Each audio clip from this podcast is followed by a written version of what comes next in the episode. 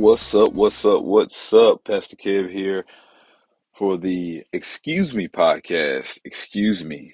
It's all about Jesus. And for today's episode, we're going to look at John chapter 3, verse 16, the gospel. Let me read John chapter 3, verse 16 for you. It says, For God so loved the world that he gave his only Son, that whoever believes in him should not perish, but have eternal life. We're going to take this in three sections. Before I get started, remember maximize a moment. Every moment I maximize is a moment minimized, and we cannot afford to minimize a moment. So, the gospel is something that we all need. And I say we, I mean everybody. We all need the good news. Why? Because of the bad news that we are all in sin from Genesis chapter 2, one prohibition was given. Prohibition meaning one thing that we could not do. And it was Adam and Eve and God in this scenario of these human beings with the Spirit of God or God being there, who is Spirit. And he told them in, in Genesis chapter 2, verses 15 and 16 and 17, that do not eat from this tree of the knowledge of good and evil. We all know Genesis 3 happened, and then boom, the fall. They disobeyed what God had said because they believed a word about God that was not true. And in believing that lie, sin entered into humanity. So we needed something. Better yet, we needed someone to rescue us from where we had fallen, someone to resurrect us from the separation from God. And the only person that could do that is God Himself. So we find here in our first part of John chapter 3, verse 16, it says, For God so loved the world. The world here being how he loved us. He loved us enough to do something. He loved us enough to give us something. And what did he do? He gave us his only son. Some versions say the only begotten son, meaning that he gave us himself. He gave us what we needed when we really didn't even know we needed it. You know how it is when you're doing what you want to do, you often don't see things the way you need to see them. But God was aware of how much we needed to be reconnected back to life. Because living and existing are two different things.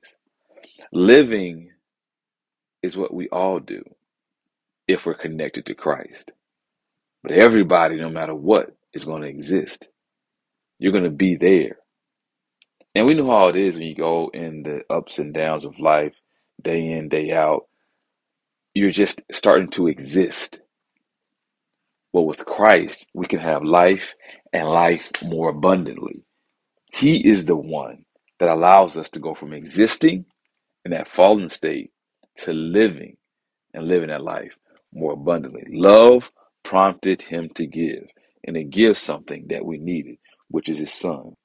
And how do we receive what he has given to us? We receive that in the next portion of this verse. It says that whoever, and I think the King James says, whosoever believes in him, the one that was given because of love, should not perish, but have eternal life.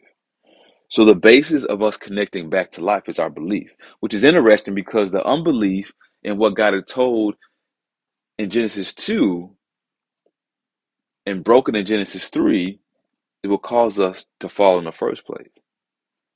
So no matter where you're at on the spectrum of you're a believer, you're an unbeliever. You need the gospel.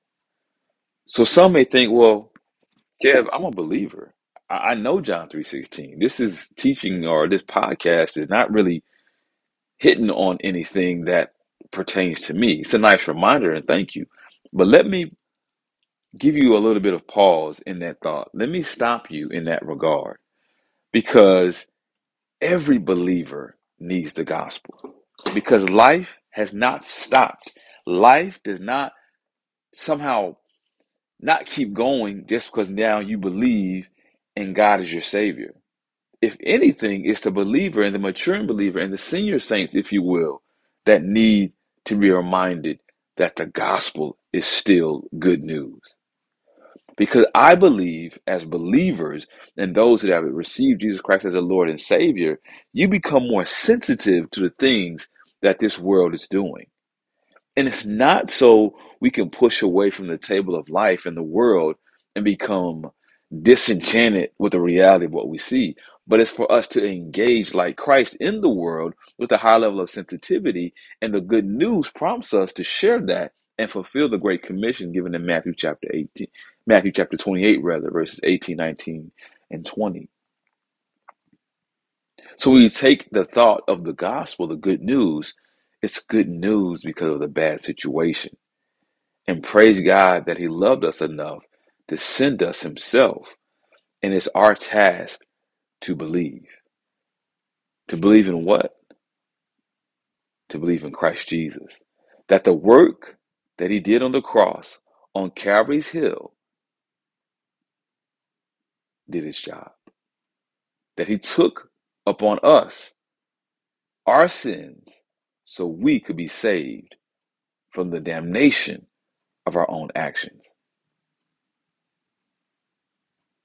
Please hear this clearly. We need the gospel, not a gospel, not just some good news, but we need the gospel of Jesus Christ. Please hear me again. We need the gospel. And I want you to know that it's available because God has given it. Man is not, has not given it. You cannot go buy it somewhere. It's by his mercy and not by your merit. It's because it's the way he chose, not by the work we do.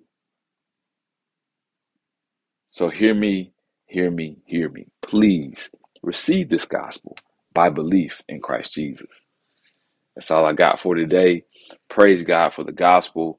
Remember, maximize a moment. Every moment I maximize is a moment minimized, and we cannot afford to minimize a moment. And if you don't know Christ Jesus, please receive him as your Lord and Savior. For God has given him to us for this purpose. For this is the gospel.